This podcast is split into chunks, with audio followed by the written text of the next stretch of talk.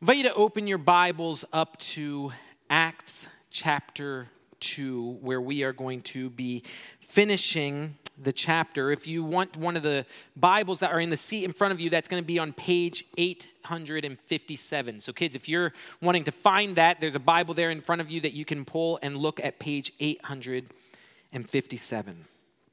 As you're going there, I, I want to talk about this habit that I've developed in my own life. And, and I'm not exactly sure when it started, but for a long time now, every time I go to a different church or I watch a service online, I'm observing everything.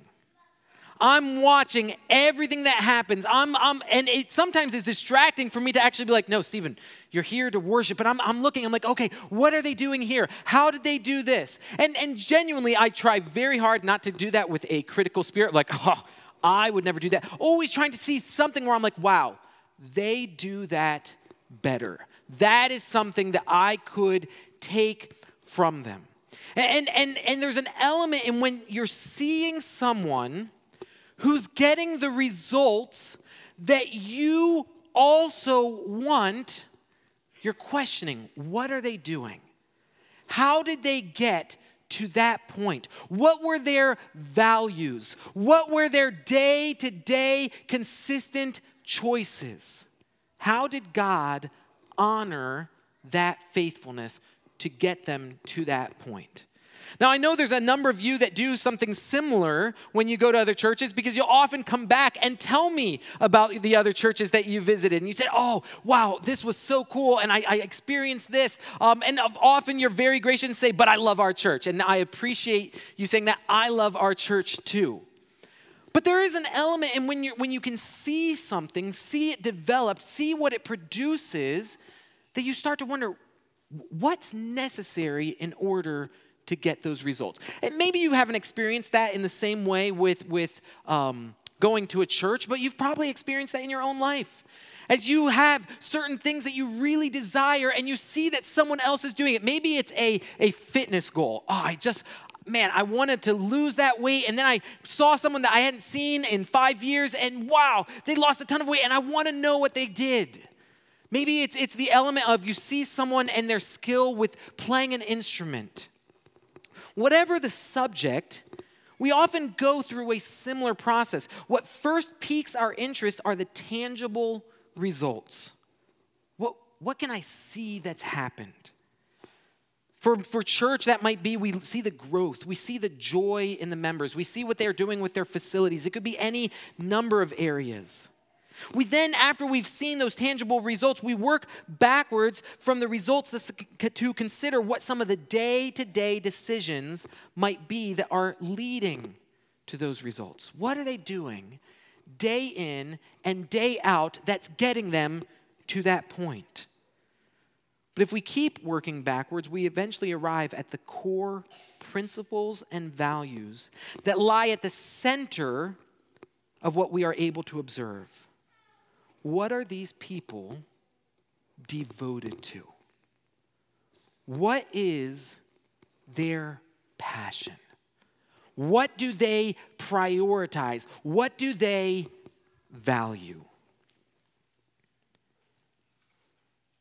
When we see someone that has a result that we want, what is the process then for us?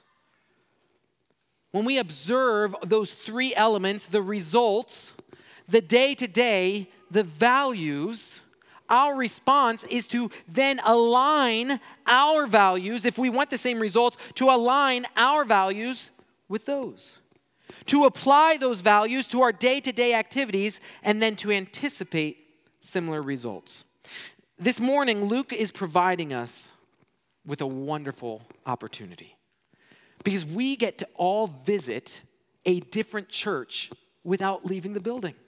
You guys get to accompany me on this process that I always do when I go to a different church because we're going to observe the first church, first Christian church of Jerusalem. Some of you might be doing that right now with us here, that this is your first Sunday with us and you're observing things. You're wondering what's going on. Join me as we're going to look at this church and see this picture. It's almost like Luke is saying, Hey, come here, come to the window. Let's look inside. Let's see what they do. Let's see how they act. It's a glorious picture of a people who have reordered their values and devotions according to God's design. A people who are willing to apply those devotions every day of their life. A people who God is using to accomplish mighty deeds. Now, if we were in the process of looking for a church, First Christian Church of Jerusalem would score high marks. This is the kind of church that I would want to be a part of. The results are something incredible. So, how do they get there? Here's our big idea this morning God accomplishes mighty deeds in and through the church devoted to his design. God accomplishes mighty deeds in and through the church devoted to his design. So let's read through this whole passage. Again, if you have uh, one of the Bibles from the pew, that's page 857, starting in verse 42. And they, this is the 3,000, along with 120 disciples that now together, they devoted themselves to the apostles' teaching and the fellowship to the breaking of bread and the prayers. And awe came upon every soul, and many wonders and signs were being done through the apostles. And all who believed were together and had all things in common. And they were selling their possessions and belongings and distributing the proceeds to all, as any had need. And day by day, attending the temple together and ta- breaking bread in their homes, they received their food with glad and generous hearts, praising God and having favor with all the people. And the Lord added to their number day by day those who were being saved. When we were going through this passage, I was going through this passage with a couple of people on Tuesday, and, and they highlighted one of the words that we often just ignore because it's just a connection word. It just takes us to the next thing. But it is everywhere in this passage. It's the word and. And this and this, and this, and this. The idea is that this keeps on expanding and growing and going beyond what we would ever imagine. It's an incredible description, it's an incredible result. But here's the question I want to ask Is this what we would expect of the first church? Would we even expect a church? Try to join the story, try to join these first people as they're gathering, remembering what has happened, what we looked at last week with this 3,000 people who have heard a message proclaimed. What have we seen so far in Acts? Acts opens up with Christ resurrected, he is revealing himself to his disciples. For 40 days, he is explaining everything that is happening. He's proclaiming the kingdom of God to them, he's teaching them. He's told them to wait in Jerusalem, and then he leaves. And then for 10 days, they wait in Jerusalem, then the Holy Spirit arrives. This pivotal moment that changes the entire course of history. The Holy Spirit arrives, it does this magnificent work. They go out and they start proclaiming Christ, and what do we see happen with the crowd? First, Peter tells them, You're condemned. You're guilty of the death of God. But there's hope. There's hope if you repent, if you place your faith in Christ. So, the end of the previous sec, uh, section when, in verse 41 says So those who received his word were baptized, and they were added that day about 3,000 souls. One of the metaphors, one of the symbols that we've been seeing within the book of Acts, though, is this idea of kingdom. And Luke is, is zooming in and calling attention to this idea of kingdom in proclaiming Christ as the resurrected, ascended king. We sang about that earlier. He then talks about his kingdom that he has established. So let me ask you this if you have a king in a foreign land, who for the first time has a large group of committed followers. We've seen Jesus have followers before, but not like this. In the end, they always run away. At the beginning of Acts, there's just 120 disciples here. This is the first time where we see a large group of committed followers who actually believe. What would we expect a king and his followers to do in a foreign land? Revolt. Start a revolution. We, we've got numbers now. We need to get this going. And they do start a revolution. But it's not the revolution we would ever expect. Their revolution is the church. Their revolution is a different kingdom than what we were looking for a royal priesthood, a holy nation. And so we're coming here and we're seeing that this is different from what we would expect. And so now, if we're a first person there, we're like, how does this work? What's going to happen to these 3,000 people? So let's look. We start with a, a summary statement in verse 42 that demonstrates their corporate devotion, what all of them that did together. And they devoted themselves to the apostles' teaching and the fellowship, to the breaking of bread and the prayers. I want to call attention to this word devotion. It's the idea that they adhered to this. They steadfastly were attentive. They persevered. They pursued. This was what they valued. This was a priority in the life of their church. They devoted themselves. What did they devote themselves to? Well, there's listed four areas of devotion right here. The first one is to the apostles' teaching. Remember, this is all new to them.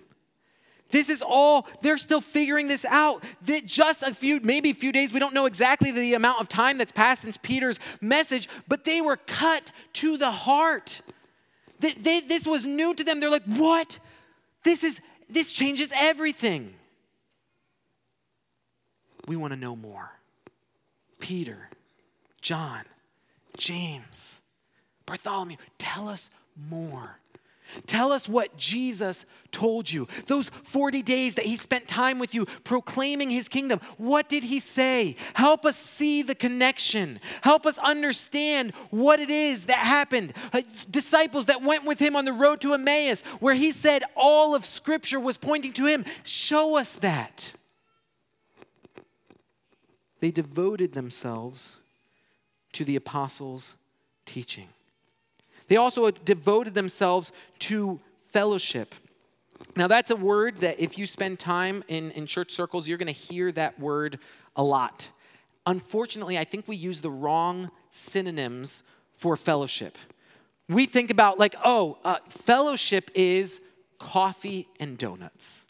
Oh, fellowship is the 10 or 15 minutes after the service where we just do some, some chit chat.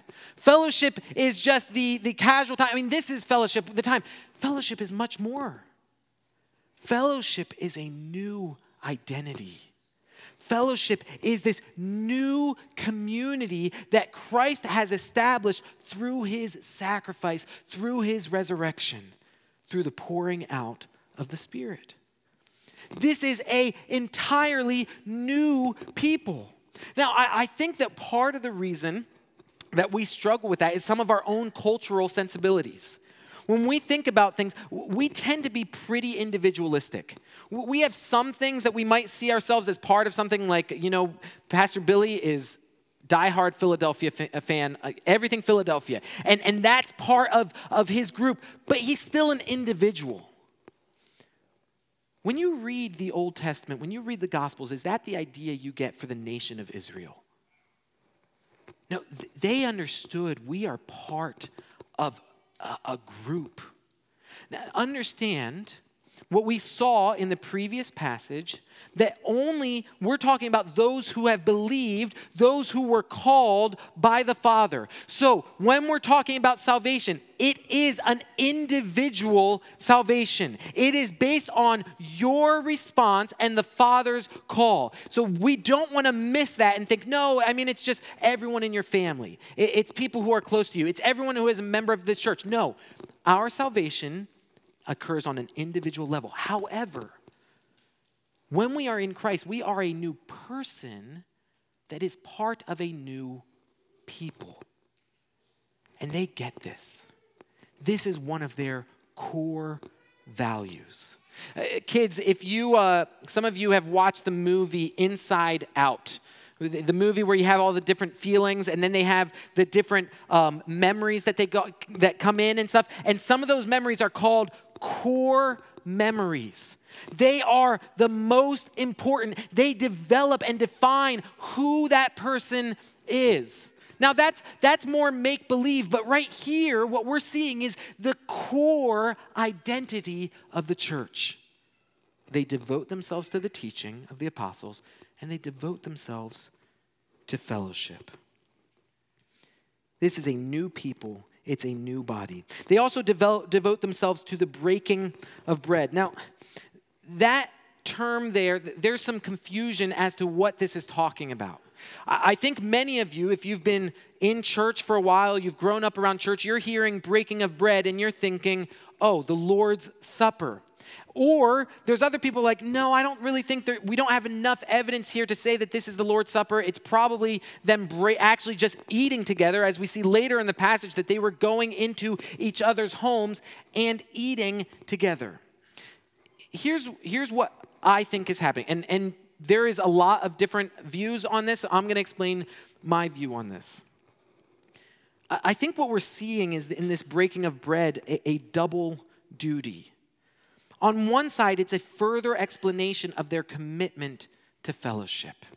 It's not just time together, just, oh, well, we spent, no, we're doing life together. We're eating together. We're going to see more pictures of that as this passage goes on of what they're willing to do for the sake of this community, this fellowship.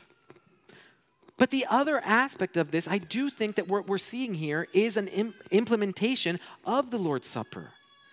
Jesus commanded them in Luke 22 19 when he, when he had the first Lord's Supper, and he said, And he took bread, and when he had given thanks, he broke it and gave it to them, saying, This is my body, which is given for you. Do this in remembrance of me. He broke the bread. But beyond that, in Luke 24, starting in verse 30, this is when the two disciples are walking on the road to Emmaus with Jesus. They don't know it's Jesus. Jesus is, is there's some humor there. He's, and he's like, What are you guys talking about? Oh, everything that's happened in Jerusalem. What happened in Jerusalem? You don't know. You must be the only person who doesn't know. And, and there's just this humor that's there. And Jesus starts walking with them and explaining, explaining the Old Testament. But notice the moment in which they find out who it is. Luke 24, verse 30. And when he was at the table, at table with them, he took the bread and blessed and broke it and gave it to them. And their eyes were opened and they recognized him. And he vanished from their sight. Jumping on to verse 35. Then they told what had happened on the road when they go back to the other disciples and how he was known to them in the breaking of the bread. I think what Luke is highlighting here when he's talking about the breaking of bread is that the early church was committed to following what Christ commanded. You have to remember, they don't have this whole book, they don't even have the Gospels yet. This is the early church that is figuring things out. They don't know how everything's going to play out. We're going to go further on when we get to 1 Corinthians 11. Paul is going to explain, he's going to give more details as to how this ordinance is meant to work. But right now, they have limited information. Remember, the Lord's Supper only happened a couple of months ago, maybe two months. They're still implementing this, and they know wait, Jesus told us to do this in remembrance of him. I think what we're seeing is that one of the core values, one of the devotions of the early church was to do what Christ commanded them to do. We come to the first value and the first the, the, the last devotion and it says they devoted themselves also to prayers. Their time together finished with that vertical focus. This is what it's all about. praying to the Father, whether that is in requests, whether that is in uh, praise to Him, they are lifting everything and focusing on God Himself. Now, you look at these four different values, and, and, we can agree that all of these are good values. They're good devotions. But, but where do these come from? The reason why I think this is an important question is in determining whether this just happens to be their values, something that they did, and now it's for it's our job as our church to figure out what our values are going to be. Uh, the, the, the technical terms we talk about here are is this descriptive or prescriptive? Is this just describing, okay, here's this early church. This is what they chose their four values to be, but you go out and you choose for your church what your values will be. I'm going to tell you right now, I, I don't think that this is descriptive. I think that this is prescriptive.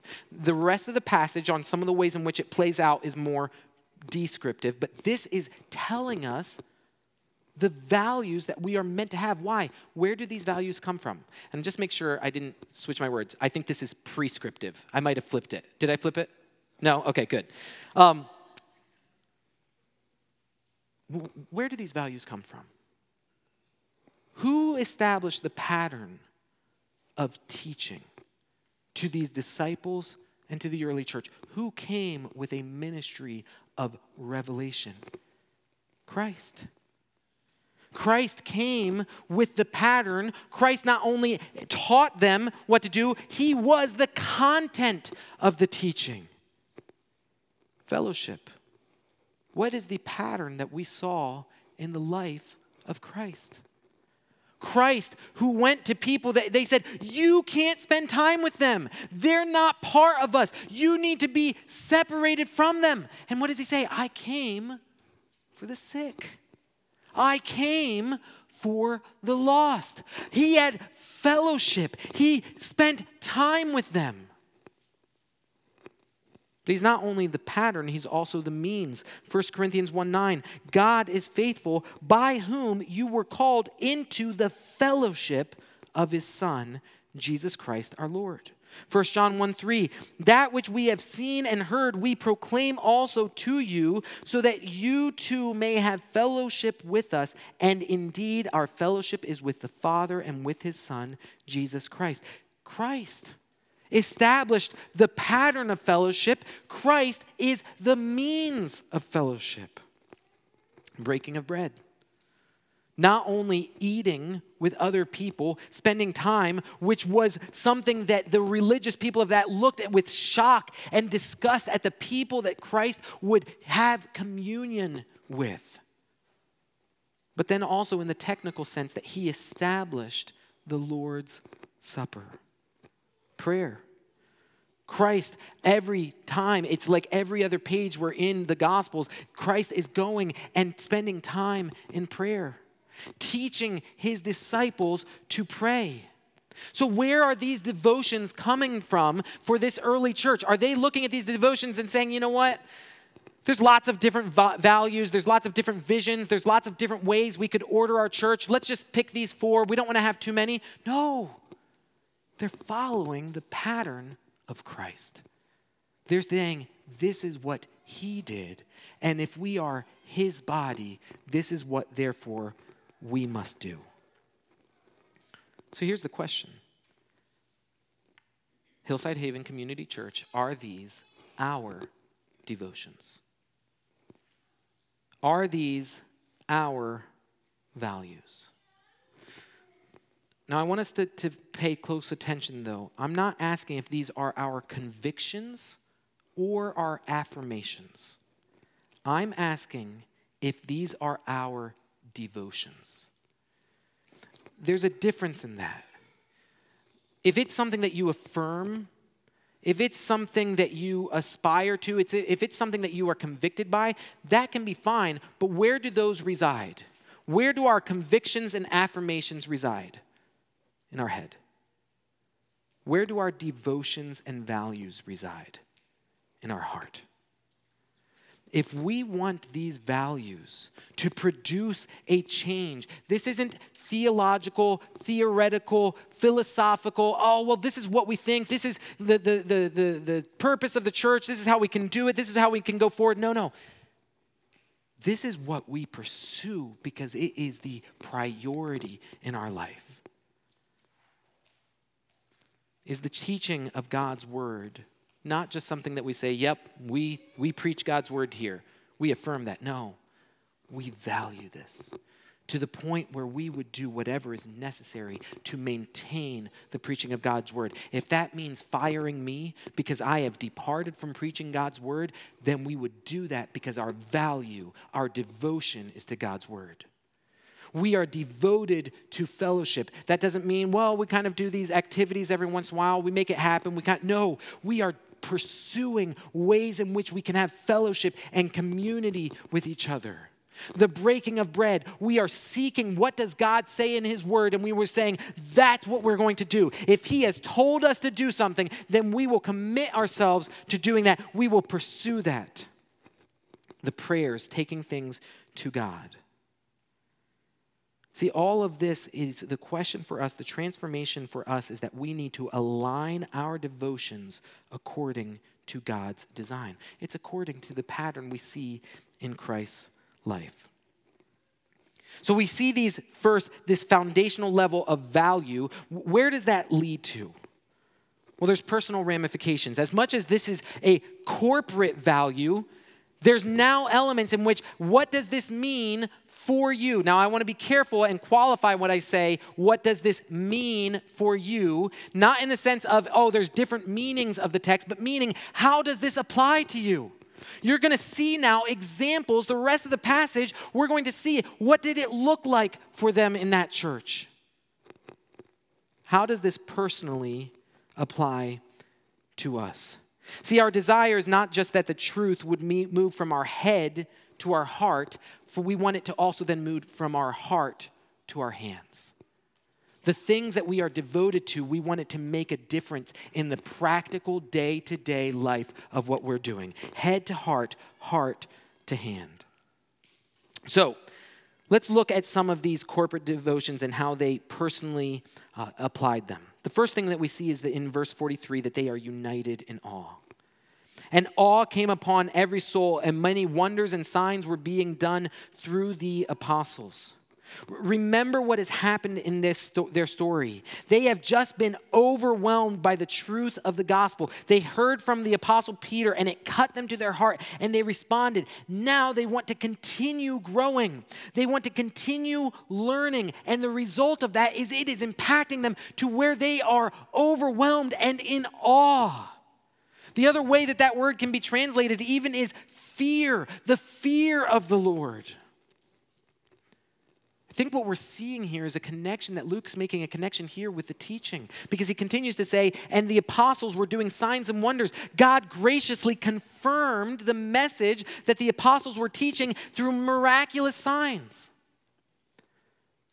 But here's the personal ramification for us. We can say that we are devoted to God's word. Well, what, what does that look like? Is it producing a tangible difference in your life? When you are coming on Sunday morning, are you prepared?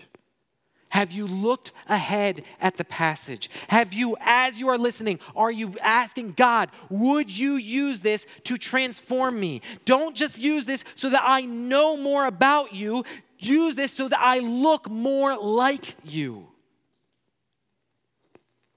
Is our devotion to the teaching looking like tangible differences, like the awe we see in this passage?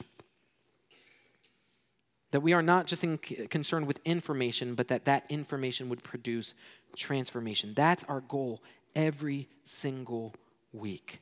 That God, for each of us on an individual level, would challenge us, would change our hearts.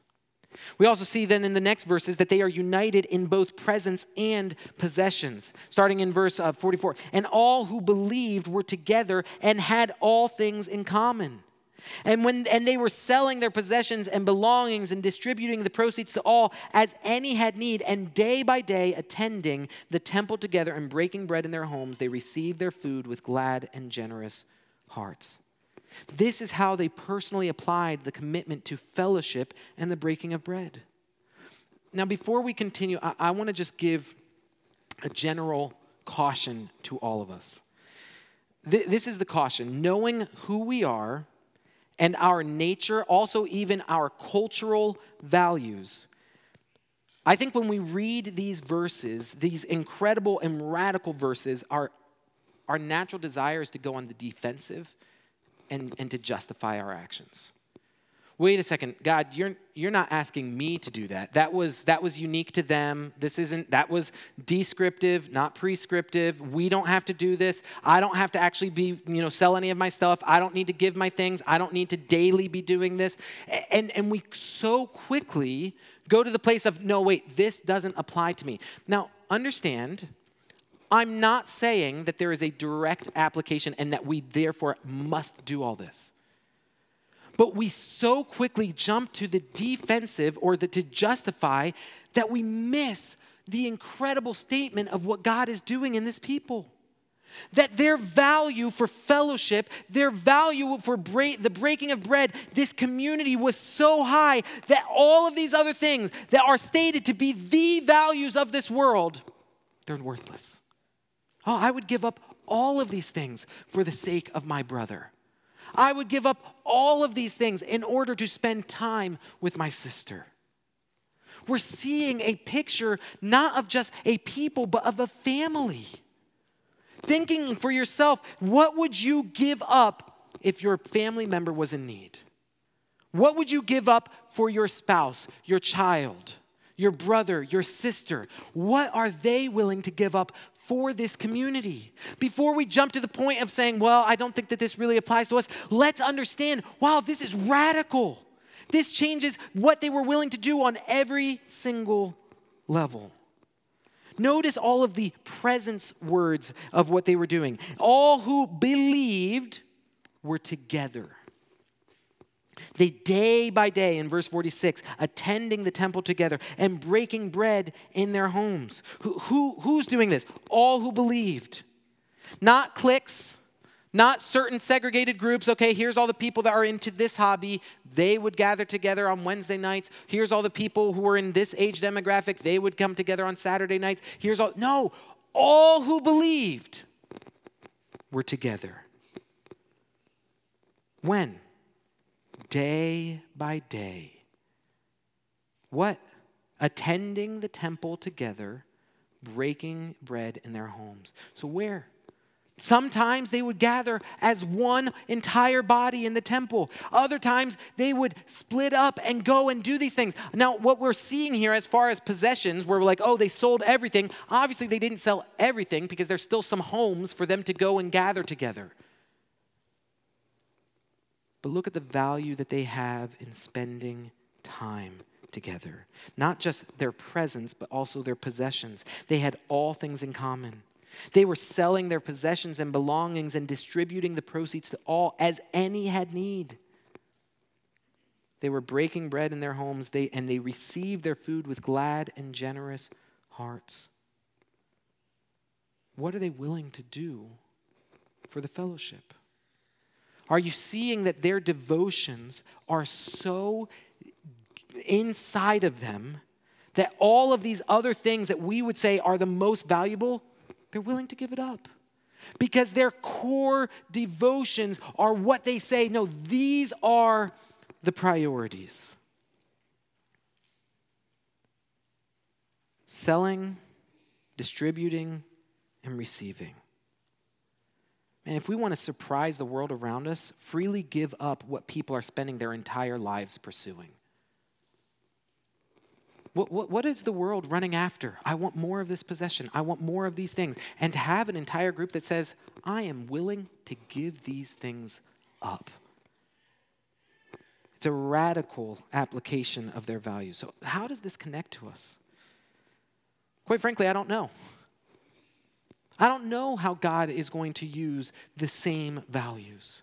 But if we are devoted to these things, if those are the same foundation for us, if they are our core values, then the ways in which He can apply them are far. They are incredible to see what God could do. And I think there's a cause for concern here for, for all of us. I'm not thinking of any one individual, I'm mostly thinking of myself. That we struggle to align ourselves with God's design, we have a much easier way aligning ourselves to the world's values. The reason why this seems so hard for us is wait a second, you want me to give up my time? You want me to give up my possessions? Do you know how hard I worked for those things? I think that what we're seeing here is, is an element in which the church is being challenged on, about their time and their treasure. What is really their treasure? What are they truly willing to spend their time on? See, all of us are, are spent, all of our time is spent pursuing different treasures. What kind of radical changes is God calling you to if your values are aligned with His values? I think that within the American church, um, just because that's where we are, there's an element in which so often we're just too busy. We're not willing to change our schedule. We're not willing to, uh, to let go of our pursuit of the American dream. And so these ideas, this radical picture of the church, isn't accessible to us without us letting go. But those values were so established in them that they were willing to do these radical things. We come to the last one they're united in praise praising God, having favor with all people, just like what we saw that they were devoted to prayer. They are continuing that vertical aspect of their gathering. All of this was done as a form of praise. And, and, and look at some of the results, the, the side results that are happening. They have favor with all people. People are seeing the difference that has happened in them. The question for us is are we willing to do this. I'm not telling you you need to go home and sell everything you own. I'm not saying that you need to, to completely change up everything. My question is what are your devotions? And according to those devotions, what are you willing to do?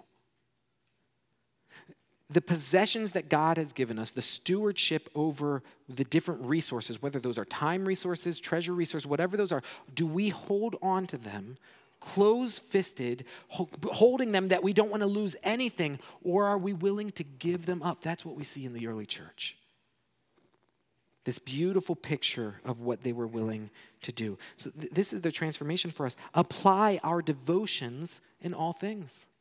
If these truly are our, our values, apply them to what we do every single day. Here's why because if we devote ourselves to God's design and we allow those devotions to make a personal impact on our day to day lives, God uses it to accomplish great and wonderful deeds. What are some of the divine results we see in this passage? The first one is every single word. How on earth does a group of sinners have a gathering like this? That's not possible in our own strength. We see a picture here of an internal transformation. God is working in these people. He has poured out His Spirit in them. He is transforming them so that this gathering is possible. And it's possible for us too. Because we have been given the same gift. We have been given the Holy Spirit. This is possible for us as well not through our own strength, but because of what Christ is doing. There is an internal growth, but there's also the external growth. Look at verse 47. And the Lord added to their number day by day those who were being saved. You know what's interesting here is what part of the, the previous verses was evangelistic? Going all the way back to verse 42, what would you look at there and say, oh, wait, that was clearly evangelistically focused? It's not. All of this is living like the body of Christ. And yet, how does God use that? He causes his body to grow. When the church is living like the church is meant to live, when we look like the body of Christ, what we should anticipate is growth. Now, I, I really want to just be careful here. I'm not making promises. All of this is according to God. He is the one that gives uh, the results. Our role is to be faithful in what He has called us to do, and then He decides what those results will be. But sometimes we go so far on that side and say, well, so don't even expect results. It's, it's probably never going to happen. No, God commissioned us. Christ called us to be his witnesses. He told us this is the pattern. So we should anticipate and expect similar results. We should live by faith. We should be excited to say, wow, God, I'm willing, according to those devotions, according to these values, what are you calling me to do? Let me apply this. And God, I am so excited to see how you are going to use this. God accomplishes mighty deeds in and through the church devoted to his design. I don't know what God might do in our congregation. I don't know how he will use the individuals who are personally committed, but I hope we are willing to take a lesson as we have looked through the window, as we have visited this early church. As we have seen, wait a second, when a church has not just ideas in their head, when these are values that they hold dear in their heart, according to the pattern of the life Christ lived, when those values then produce tangible, day to day, transformed lives, God accomplishes incredible things. The question for us is are we willing to live that way here at Hillside Haven?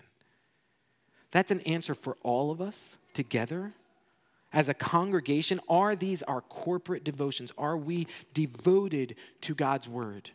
Are we devoted to fellowship with each other? Are we devoted to doing what God has told us to do, to breaking bread? Are we devoted to prayer? Are we allowing those things to impact our lives so we are in awe at the teaching? That we are willing to give up our possessions, that we are willing to give up our time in order to build up the community, the fellowship of believers? Are we willing that all of this would be praise to our Father so that we can watch what He does both internally and externally? We need to align our devotions according to God's design apply those devotions to all things in our day to day living, and then anticipate God producing remarkable and similar results because God accomplishes mighty deeds in and through the church devoted to his design.